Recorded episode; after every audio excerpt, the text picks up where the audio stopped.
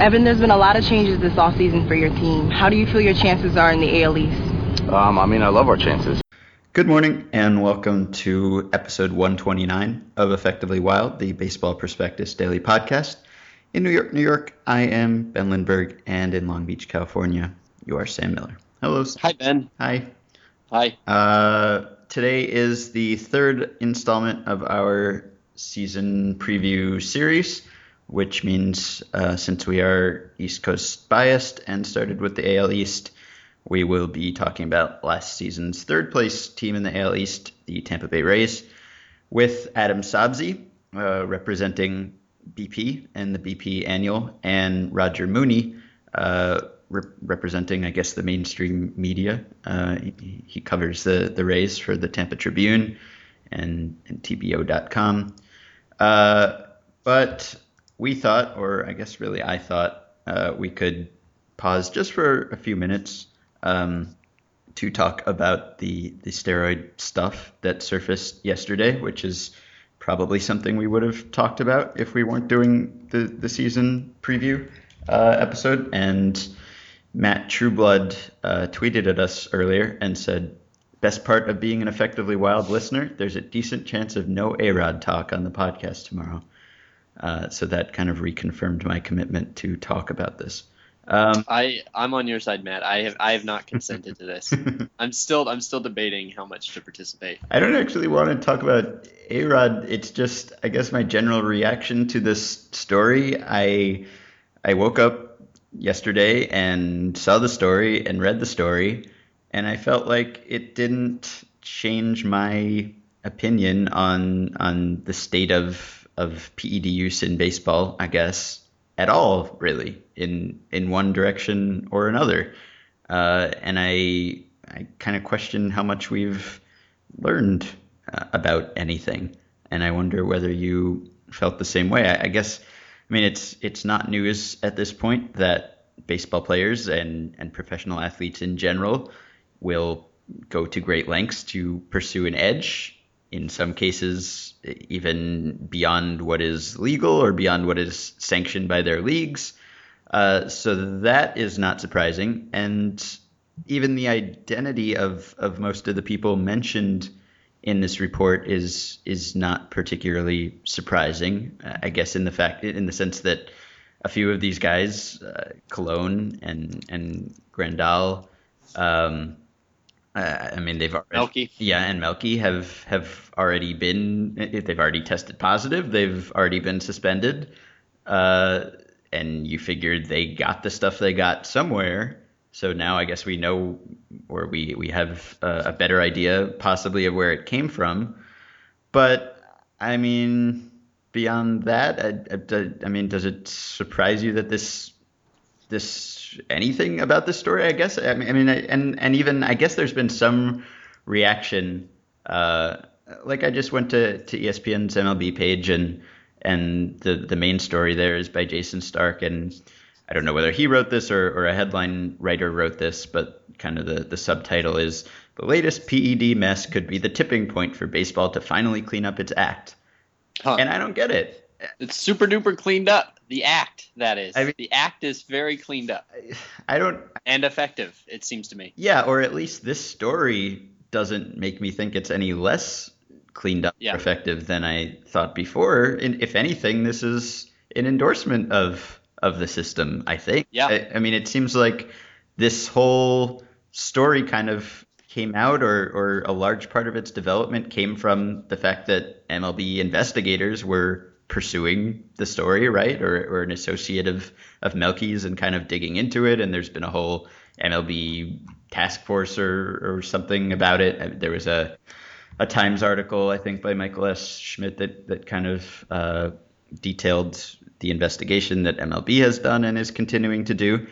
And most of the guys mentioned in this report are players who've tested positive and and have been suspended, and that's kind of how the system is mm-hmm. supposed to work. And I, I, guess you could say that the I don't know that the punishment should be harsher, and if they had been harsher, then they never would have done this in the first place. I guess you could say that, but I mean, it would be much more worrisome to me if we had never, if these had been players that we'd never heard of connected to PEDs before, and then you start to wonder how deep does it go and what else don't we know about and, and how many other players are kind of slipping through the cracks here. But I, don't know. This I, I feel like I, other than some names I hadn't heard before, uh, as far as you know, people who were in charge of this facility and the facility itself. I didn't know that before, but otherwise, I feel like I haven't learned anything very important. I guess, I guess there's an effect. I don't even know if there's an effect on A-Rod's legacy, which was pretty compromised already. I guess he will be even more despised than he was before if it if it turns out that these allegations are true. But I don't know. Did do you take anything else away from this story?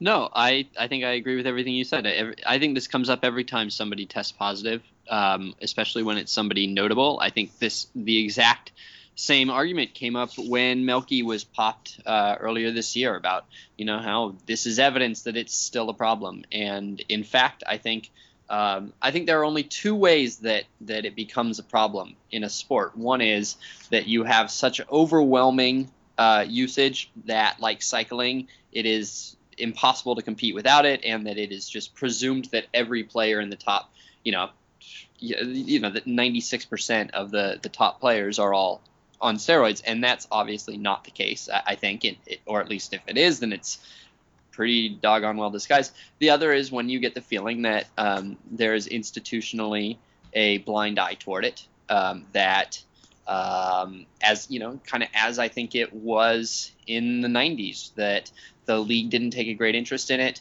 Um, the media didn't take a great interest in it. The players didn't take a great interest in it. The um, uh, you know team personnel didn't take a great interest in it. And when you see a sort of institutional lack, uh, laxness uh, like that, that's troubling, I think. And that's clearly not the case right now. There is uh, there are some people who are still trying to get by the rules. There will be people popped every year, a few of them it seems, um, but there's no indication that the league takes this uh, anything less than seriously, and there's no indication that these are, um, you know, more than a minority of um, of athletes. So, yeah, I mean, I, I think I agree with what you say. To me, this is validation, uh, and it does not make me think less of baseball at all. Okay. Aren't you glad we talked about steroids? Nope. Yeah. Okay. Uh, yeah, that was a, that was painless. You're right. That was okay. Uh, Good job, Ben. Thank you. Yeah, I didn't. Yeah, I don't want to make it seem like I think MLB has handled the the entire steroid. Oh, we're still talking about steroids. the entire entire steroid era flawlessly, but I, I think. I mean, their press release came out today and basically said, "Hey, we already caught these guys, so uh, this is working," and I buy it. So there will be lots of hand wringing uh, that will ensue, and maybe has already ensued but my hands are not wrung. Uh, so now we will stop this and we will call Adam Sobsey and we will talk about the Rays. And we're back. I've forgotten to say back just because we don't really have multiple. Uh, we now are joined by Adam Sobsey, who wrote the Rays chapter in BP 2013 and uh, has covered the Durham Bulls for a long time and knows a lot of stuff about the Rays and the organization. So he's going to talk to us about uh, the Bay now. Hello, Adam. Hey guys, how are you? Good. You have questions, Sam? Uh, yeah, sure. Uh, how are you? I'm doing great. All right, good. Uh, so okay, so you know the Rays um, famously are um, adept at getting their young players to sign for a uh, very long time, very early, with lots of team extensions. Um, I think that it probably is the case that David Price is not likely to sign such an extension at this point. So who should they be? Who do you think is the next player that that sort of deal would be attractive for both sides? Well, depending on how he does in spring training and then presumably in the majors as soon as he comes up, I have to think that they're already thinking about Wil Myers, who, if he if he is what they think he is, looks like a cornerstone for years to come. And I have to think that that's why they pulled the trigger on that deal. Do you think that he? That would be the first guy, as far as I'm concerned. Do you think that he could sign a sort of Longoria type extension, where, or the first Longoria extension, I guess, where he signs before he has established himself at all? Even if he's still. He seems like the little I know about Myers, which is not so much so far, but the little that I know about him, he seems like he might be inclined. I think a lot of it has to do with a sort of pipeline of philosophy that's come down through Tampa Bay that apparently started with Eric Hinske, where when they had Longoria up in the majors for whatever it was, a week or seven seconds or something, and offered him that initial deal, which I think was six years and 17 million or something like that. Hinske said, "Hey, don't pass up, don't pass up a chance to make your first fortune." And Longoria really took that to heart, signed the deal, and then I think that that same philosophy got passed down to Matt Moore when he signed his, you know, team-friendly uh, multi-year deal. So I wouldn't be surprised if there's just kind of a thing going on in Tampa Bay where these guys are saying, "Look, they're making you an offer. It's it may be a good idea to go ahead and take it. You don't know what's going to happen next year or three years from now." Yeah, it's interesting because it seems like this is a, a strategy that um, certainly from the um, you know, from the uh, among writers, this is a strategy that is, uh, you know, seems very smart. It seems to have a, a fairly high success rate. Um, you can see where the team is leveraging um, a kind of wealth advantage over the player early on, um, mm-hmm. and yet it, the Rays have done it so much more successfully than other teams. And and I just wonder uh, what it is about the Rays that that seems to make it um, more possible for them to do it. Because I mean, you know, I, I, would imagine that the Giants would have been happy to sign Buster Posey to a six-year, seventeen million dollar deal with three extremely friendly club extensions when he was new too. Yeah. Just, I mean, how do you how do you convince the guy to do it? And most players uh, don't seem to be that interested in it, and Rays players seem to be fairly interested in it. For whatever reason, the the Rays organization seems to make some kind of personal connection with its players that makes them want to play there and makes them happy to be there. I'm not really sure how they do it because who knows what the inner workings of all that are like. I have to think that some of it has to do with Joe Maddon, who works really hard to develop relationships with his guys. But they're doing something that's that's making guys want to sign up and be there. Some of it is, you know, they're working hard to win every year. They're not a franchise that that tries to win one year, either does or doesn't, and then decides to rebuild for a couple of years. They they try to reload every year on their, you know, on their 15 cents that they have, but they do it. And I think they make that clear to guys. We're here to try to win regardless. And I also think, you know, going forward, it's going to be really interesting to see how much more optimistic players get about this because the Rays did not have to go to Longoria and re-extend him for a whole lot more money, and they did. Uh, you know, he's going to make $100 million from them now. And to some degree, I think that was a that was their way of saying thank you for taking the first really team-friendly extension now we're going to meet you in the middle. Um, that kind of that kind of outgoing attitude and that kind of optimism about saying, you know, we're going to work with you as two, you know, two parties trying to do the best thing for both of us. I thought that, that was that was a bold move and rewarded Longoria for having agreed to the initial deal, which was obviously ludicrously team friendly. Mm-hmm. So Ben and I talked it, uh, and as I recall, I might be wrong, but I think we disagreed on it at the time. Um, when they did sign Longoria to that move, uh, I, I kind of argued that in fact uh, it didn't really hamstring them in the future, that it actually freed them up in a lot of ways because uh, they knew they were going to have uh, a cost controlled probably star. I mean, if, if he if he uh, you know if his career ends in two years, or if he turns into a terrible ball player, then of course that will hamstring them. But um, with the presumption that he'll age decently, um, it basically guarantees that they're going to have um, a all-star level player that's only going to be costing them about you know 15 million dollars, which is going to be extremely affordable in five ten years. Um, Ben sort of looked at it more from the perspective that this was the Rays, a team with very narrow margins and they can't afford to miss on such a big contract, putting a lot on the line for Longoria and potentially uh, limiting what they would be able to do in the future. Do you have a sense that um, that with Longoria signing that deal, for instance, do you think that it makes it more likely or less likely that they're able to, uh, you know, extend price to a big contract or uh, you know invest more money or less money basically in other players? Uh, I have to think that the Rays, I mean, they have been very shrewd about what they do with their money, and they don't make a lot of mistakes. And and they do think in the long term. I mean, I know that the the new revenue deal is freeing up a bunch of money for them, and that they basically threw that at Longoria.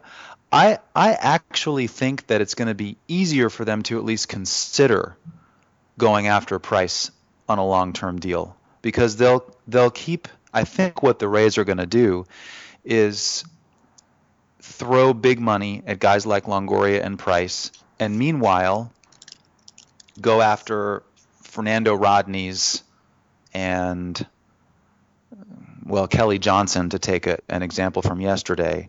You know, guys who are coming cheap to essentially offset the big contracts that they have to throw at these other guys. I, I mean, the, I, I have no idea, and I certainly wouldn't want to predict what they're going to do, but I would not be at all surprised if they at least approach Price with, you know, a I don't know, a five or a seven year deal that will probably underpay him, just as Longoria is going to be underpaid.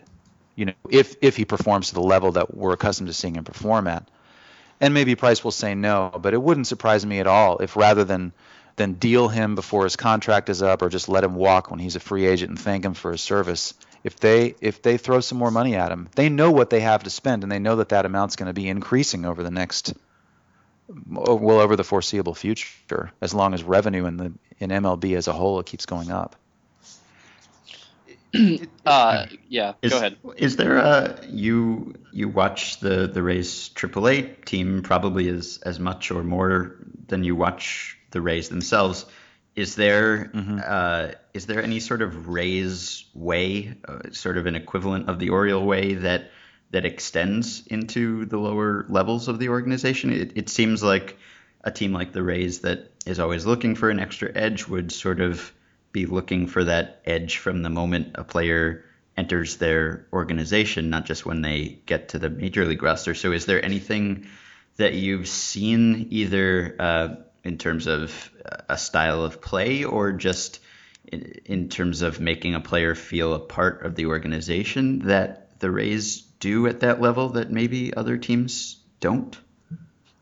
I think there's a big premium placed on utility and that they I mean sure they'd like the guys that they draft to turn into you know Evan Longoria who's going to play third base for the rest of his career and be great at it but I think they're very quick to identify guys who are whose best chance of making the majors and sticking there and helping the team is going to be through their versatility and I see that in AAA a lot.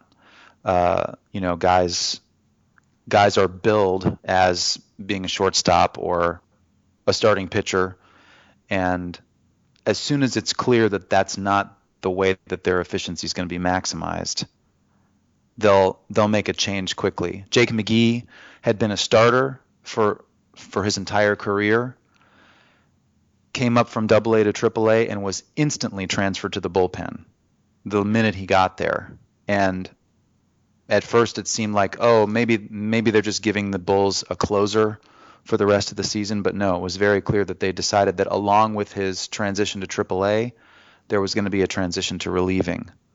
Uh, Tim Beckham, who was the number one pick in the draft in 2008 and has so far not made good on that promise, had been a shortstop his whole career, and he last year started to play second base as well. I think that the Rays really work hard to squeeze the most value out of players by figuring out how many different things they can do for them. Ben Zobrist obviously being the, you know, the cardinal example of that. Mm-hmm. I think a Rays fan watching the big league club would uh, certainly notice fairly quickly that, that the team is run differently than other major league teams. Would a Durham Bulls fan watching um, the Durham Bulls sort of in isolation, um, separate from the big, lo- big league club, uh, notice that the, the Durham Bulls are a different sort of AAA club, or are they fairly traditional? That's a good question. I think that if you were paying attention, you'd notice that more guys play more positions for the Bulls than maybe they do for, uh, I don't know, the Columbus Clippers or something like that.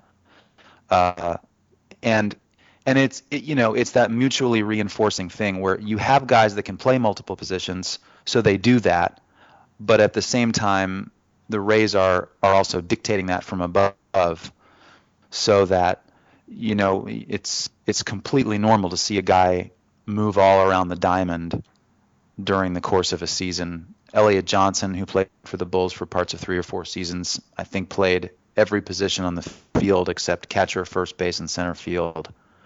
Uh, and that's I, I think a Durham a Durham Bulls fan watching the team would probably figure that out pretty fast. And almost all of their outfielders play all three outfield positions, except the guys that are just too slow to play center. But if you can mm-hmm. play center, you're also going to play left and right.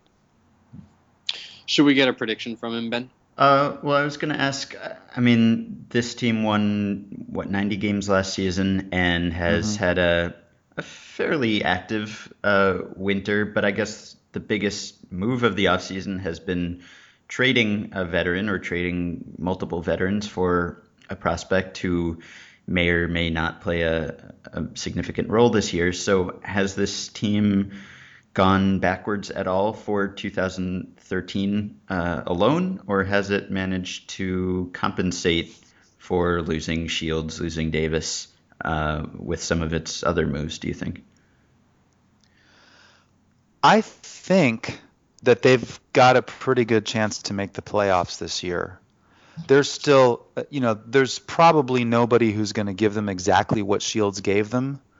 But if Myers can hit a bunch of home runs from a corner outfield position, and if they can get approximate performance from any combination of the other guys that they have who can start, uh, Chris Archer, who looks to me like he's pretty close to ready. Um, Niemann and Cobb will be fighting for a spot. There's also Jake Odorizzi, who was picked up in the Shields deal, who's you know more of a finesse guy, but he, he looks like he's pretty close to ready also. And then there's Roberto Hernandez, you know the the pitcher formerly known as Fausto Carmona, who if if he's got his mojo back, he, he could arguably be a pretty good starter for them.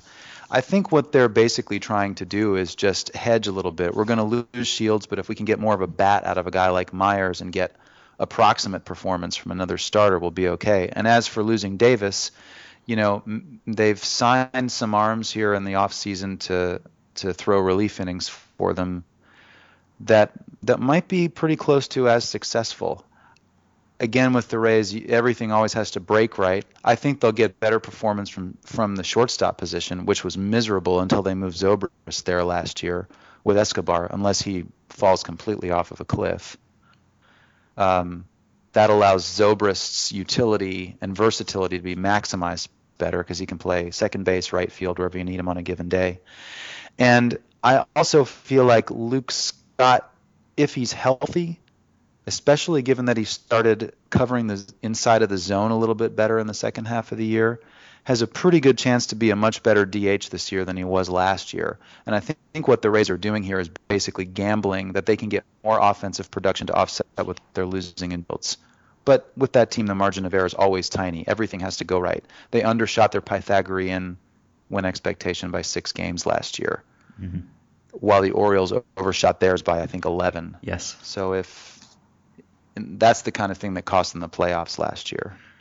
If if things regress to the mean or or even just improve a little bit, they've got a they've got a good shot. I, I actually don't think that they're a worse team than they were last year. They'll be different, but not worse. Okay, so to ask for the obligatory prediction, which I guess you've kind of hinted at, Uh, where do you see them finishing exactly? And and I guess would you then take the over on 90 wins? I would barely take the over, Mhm. and and obviously it depends a little bit on what other teams do, but I see them as a wild card team.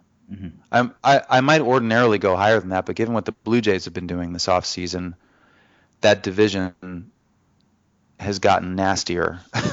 Yes. so you know it's hard to say, but I I- I think they can win 92 games and squeeze in. All right. That is very precise. Uh, thank you for joining us, Adam. Um, Yeah, And uh, coming up after the the intro is Pete with uh, Roger Mooney from the Tampa Tribune. It may still be winter, but Baseball Prospectus is ready to play ball. Pete Barrett is taking you around the league with 30 insiders who cover Major League Baseball. Step into the box. The squeeze is on. And welcome to the Squeeze. I'm Pete Barrett, and joining me today on the telephone is Roger Mooney, who covers the Tampa Bay Rays for the Tampa Tribune and TBO.com. Roger, how are you? Doing well. How about yourself? Great. Thanks so much for joining us. 15 Rays already getting a jump start on spring training. Rays fans got to love that. Oh yeah. Well, you know, it, it kind of helps too that uh, a lot of guys live, you know, year round in the Tampa area, and then you know, so why not go up to the stadium and work out? So, uh, you know, I, that guys get together and uh, you know the training staff's there, so the, they do all their fitness and cardio stuff, and then they can go hit indoors, and the pitchers can go throw off the bullpen mound. So yeah, it's uh, it's kind of a nice little unique thing that they have here. I don't think you see too many twins at Target Field uh, these days getting ready like the Rays are. Yeah, way too cold for that. One guy who obviously isn't in Rays camp is going to be James Shields. He's gone in one of the biggest offseason moves. How big of an impact is that going to have on the pitching staff in 2013?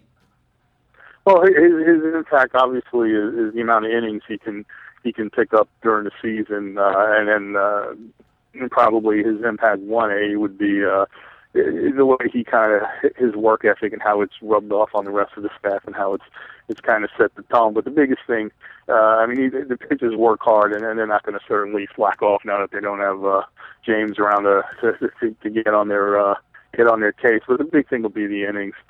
Uh, they really, uh, outside of David Price, I think it would be kind of a leap to think that uh, Matt Moore Jeremy Hellickson could go 200 innings. But um, if if everybody could kind of maybe, you know, on the on you know the four guys in a rotation, if they could kind of pick up another 20 innings this season, it might make up for what they're, uh, you know, the void left by Shields. But you know, a lot of these young guys, you know, the Rays kind of don't like to get a whole lot of uh, a, big, a big of an increase from year to year uh, in the amount of innings pitched by the young pitchers. So, you know, I think Hellickson was at uh, 170 last year or one, uh, 177, something like that, and Moore was exactly the same, except I think he threw a third of an inning more.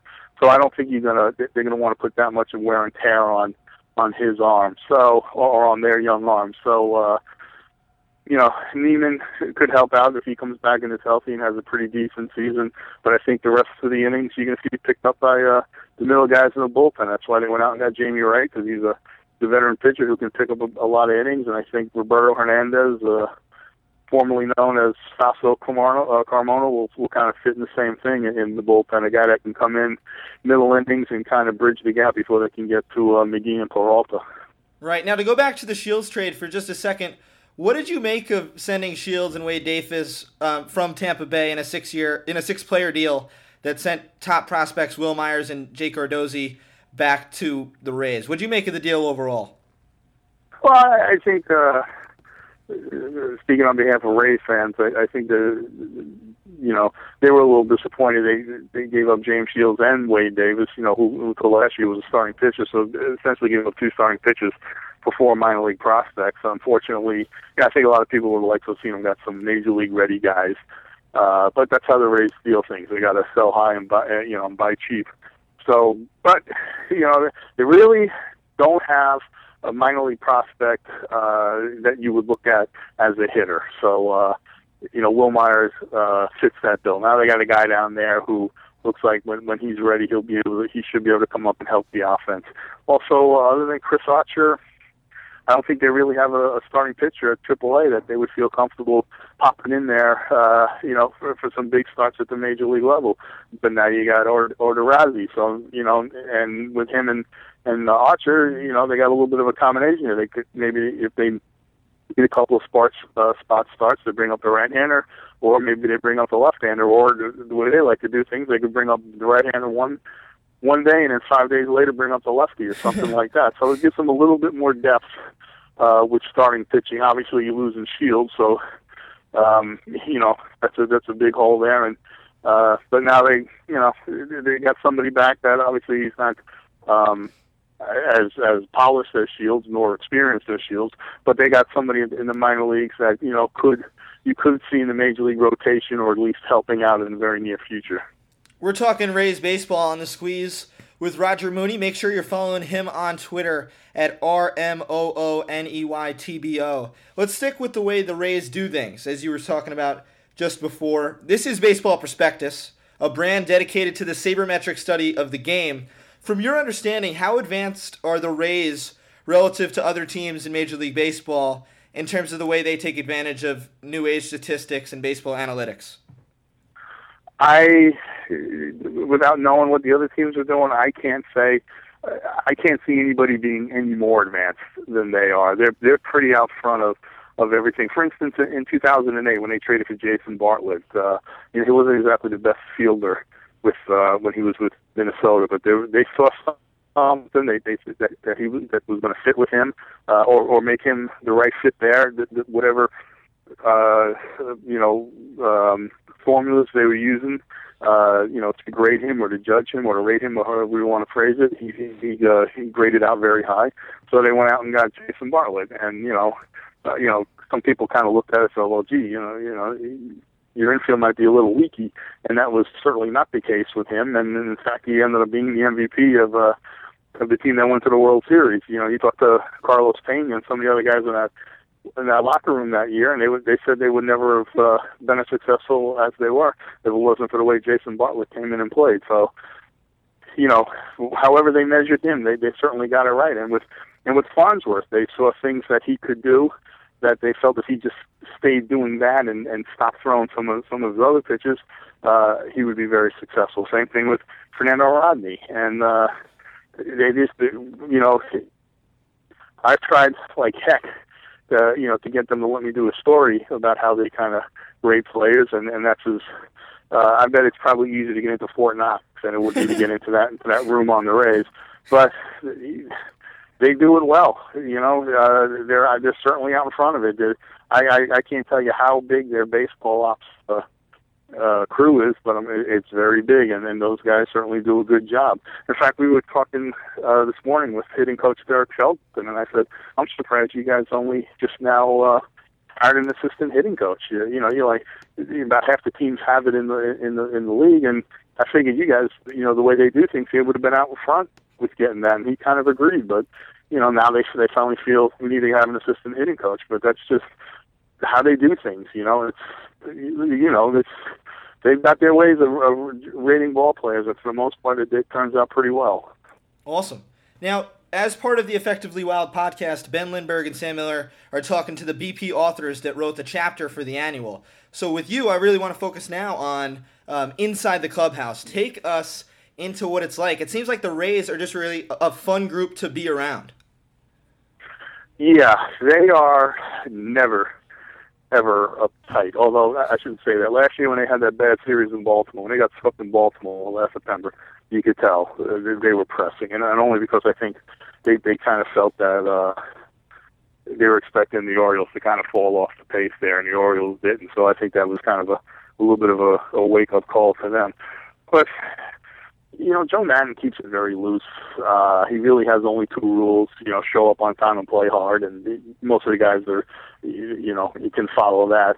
Um, you know, the theme road trips. A lot of people uh, around the league kind of scoff at that, but the players kind of dig it. And uh, a classic example: a couple of years ago, we're in Seattle, and uh, the theme was Beach Boy from uh, Seattle Anaheim, and so they you know come wearing your bathing suit and flip flops and all that sort of stuff. Well, JP JP Howell gives up a, a home run in the, in the seventh or eighth inning that ends up losing the ball game, and we're talking to JP, and he's he's about as down as, as I've ever seen the guy, and and you hear what appears to be someone blowing something up, and we turn around and behind us is David Price, and he's blowing up his water wings, you know, and he just kind of shrugs his shoulders, and we look back, and Howell's laughing, you know, and that's just how it is. They they have a rule where you know they they celebrate a win for 30 minutes, and they mourn a loss for 30 minutes, and then it's okay. Let's let's go on to tomorrow. You know, no one died. Maddon says that a lot after they lose. No one died. Let's just it's just a ball game. You know, we'll come back and play well tomorrow they get hit with a perfect game last year, and then they go and they crush the they go and crush the Angels, and uh, you know in the following series. So it's it's really you know when the guys around the league hear from the guys on the Rays how much fun it is to play there, and it's I mean it's not just like uh, you know frat house fun. These guys they put in their work and they work very hard when it's time to work, but then it's also you know you can cut back and and and and be loose. You know, when guys around the league hear that, you know, they want to come and play for the Rays because you know may not you may not be playing in front of fifty thousand like a, a Yankee Stadium or you know consecutive sellouts like you are in Boston, but you're going to be playing for a manager who who's going to let you play, who's going to you know not panic when you're slumping or not panic when you're having trouble getting some out, some you know, a couple of rough outings. And uh, the way they use their lineup, you, you're probably gonna, if you don't play every day, you're, you're gonna play almost every day. So even if you're not in the starting lineup, you know, you may not be starting that game, but there's a good chance you're to be finishing it and playing a big role at the end of the game. And they they guys like that. You know, nobody gets buried on the bench. Everybody contributes in their own way, and Joe has a way of putting guys the, you know, not the the few starters like Longoria, Longoria or Jennings or who you know are your everyday guys. The other guys, he puts you in there against pitchers that you know you're better suited to handle, and gives you a chance to succeed. So you know what's not like to like what's not to like about playing for the Rays. Yeah, you talk about playing for the Rays. Players enjoy it, but the city of Tampa Bay, principal owner Stuart Sternberg said Major League Baseball doesn't believe anymore in the Tampa Bay area. What's the future for the Rays in Tampa Bay? Well, that's a good question. Uh, you know, they want to move from the St. Pete side of Tampa Bay over to the Tampa side of, of Tampa Bay, where where there's more population uh, immediately surrounding the team and easier access from the more populated areas heading heading east into the state toward the Lakeland Orlando area. That's what they'd like to do. They, they got the lease, and the mayor of St. Pete doesn't want to let them out of the lease, and you know, there's a little bit of a stalemate right now. I have a feeling at some point Major League Baseball. I don't think Major League Baseball has given up on the area. Uh, if it did, I think we would be hearing the names of other cities being mentioned as possible uh, landing spots for these guys. Um, but I think you know Sternberg saying that last week in front of the Tampa uh, uh, Commission or the Hillsborough County Commission, I think was uh, was kind of the first maybe uh, twist of the arm towards St. Pete things have to start happening here. And I think at some point, uh, Bud Selig and his crew are, are going to come in here, and then lawyers are going to come in, and they're going to really start looking over that lease and say, you know, how airtight is it? Can it be broken? What kind of penalties are there? I think uh, the future of the Rays will be at some point in Tampa. It's not going to be next year or the year after, but I have a feeling sometime within the next two years you, you'll start seeing work on uh, building a stadium over in the Tampa area, probably down by where the Lightning play, because that's downtown, and you know people like to build ballparks downtown these days.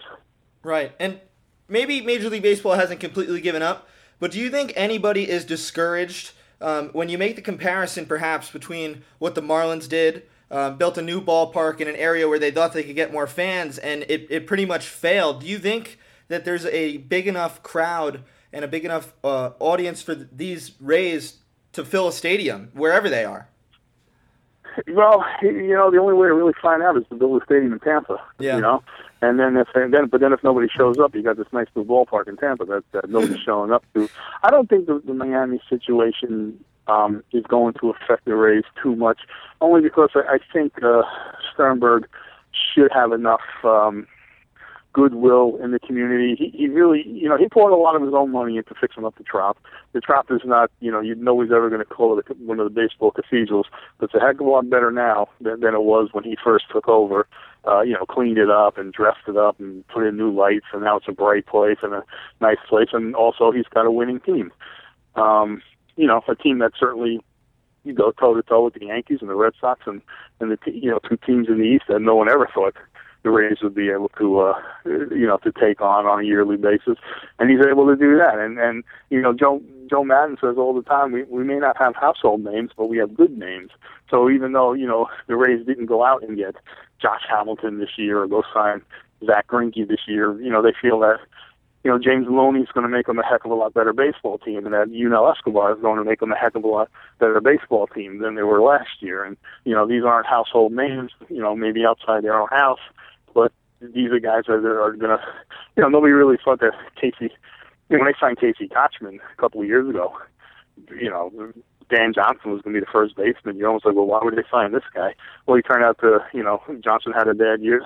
Kotchman steps in, and he has a very good year, and you know, big part of the team that uh, came back to win the wild card. So, you know, if you if you really know the game, uh, you know, uh, an Rays fan, and you understand how the team works, um, you know, you're not going to be discouraged. You, you, know, you can think, okay, they're going to they're going to buy build a new stadium, however much revenue that generates. They're not going to take it and go throw it after, you know, uh, bad contracts by signing marginal uh, free agents or you know guys who are past their prime just to get some big names in here. They're still going to you know, develop, you know, with the minor league players. They're still going to trade James Shields for Wil Myers. They're still going to do all that. They're Having more money from the new stadium may allow them to to keep David Price or to keep Desmond Jennings if he gets to that point where he's that type of player, or you know, Wil Myers. You know, but they're not going to have the big spending spree that the Marlins did. So then they're not going to ever have the big salary dump that the Marlins did. So, yeah. in short here, I know I'm kind of getting long-winded, but they're a much better, uh, responsibly run baseball team than, than the Marlins ever were. And I, I don't, and, and with that going for them, I think when it comes time to, to voting on a stadium, people are going to look at that more than than they look at the Marlins, or at least I think people should look at that more than they do look at what the Marlins did. Okay, I appreciate the comparison. Thanks for making it. Um, thanks for clarifying it. Um, it's impossible to predict what's going to happen on the field. Uh, it's a daunting question. Uh, I know it's January, but let's just stick on paper, not even predicting performance. Where do the Rays stack up in the AL East in your mind? I still think they're going to be near the top. They're they're going to pitch well, and, and their defense is better. They gave up, they gave away a lot of games in the early half of last season. Um, you know, because they had some pretty bad infield defense. This year, that should be better, and uh, so the old formula of, of uh, you know great pitching, solid defense should come back into play. You know, so I think that alone will, will keep them, you know, near the top. They've been able to to win this division or be close to winning this division with very little offense. So I don't think that's going to hurt them this year. Uh, obviously, the Blue Jays are the sexy team with all the moves they made, but you know, are they? Is Jose Reyes going to stay healthy? Bautista's coming back from wrist surgery. You got a couple of guys who are going to be pitching in the American League East, which isn't a, a you know tough. Uh, we, you know, it's not easy to pitch there, so that could be some eye opening for them. And also, sometimes when you bring in that many new players, it takes more than more than a season. Uh, excuse me, it takes more than a season for them all to gel. You know, are, are the Orioles going to win what 18 straight extra inning games and and you know be as great in one run games as they were last year? They can be able to do that two years in a row. You know, have the Red Sox really you know, are, are they answering all their needs and starting to bounce back? And, and what about the Yankees? Could this be the year the wheels finally fall off the Yankees? So you know, I think every team in the East, uh, as as as the potential for good that they have, also have a lot of question marks. And I really kind of think, you know, not trying, you know, not trying to be a homer or anything, but just I think the Rays have less question marks than the other teams, and and their formula of good pitching and, and solid defense, they've proved that it works, and it's that formula is not going to go away this year. So, I think the Rays, you know, like you said, here in January, and you don't know who, you know, an injury like nobody forecasted would happen to Longoria last year, so you don't know what could possibly happen. But you know, if if they have a, a relatively healthy year, I think they should be up near the top. Yeah, I think the Rays are in a good spot. Roger Mooney who covers the Tampa Bay Rays for the Tampa Tribune and TBO.com. Thank you so much for giving us uh, some time tonight. Really appreciate you uh, taking some time out of your day. Oh, I appreciate it. Anytime. Thanks so much.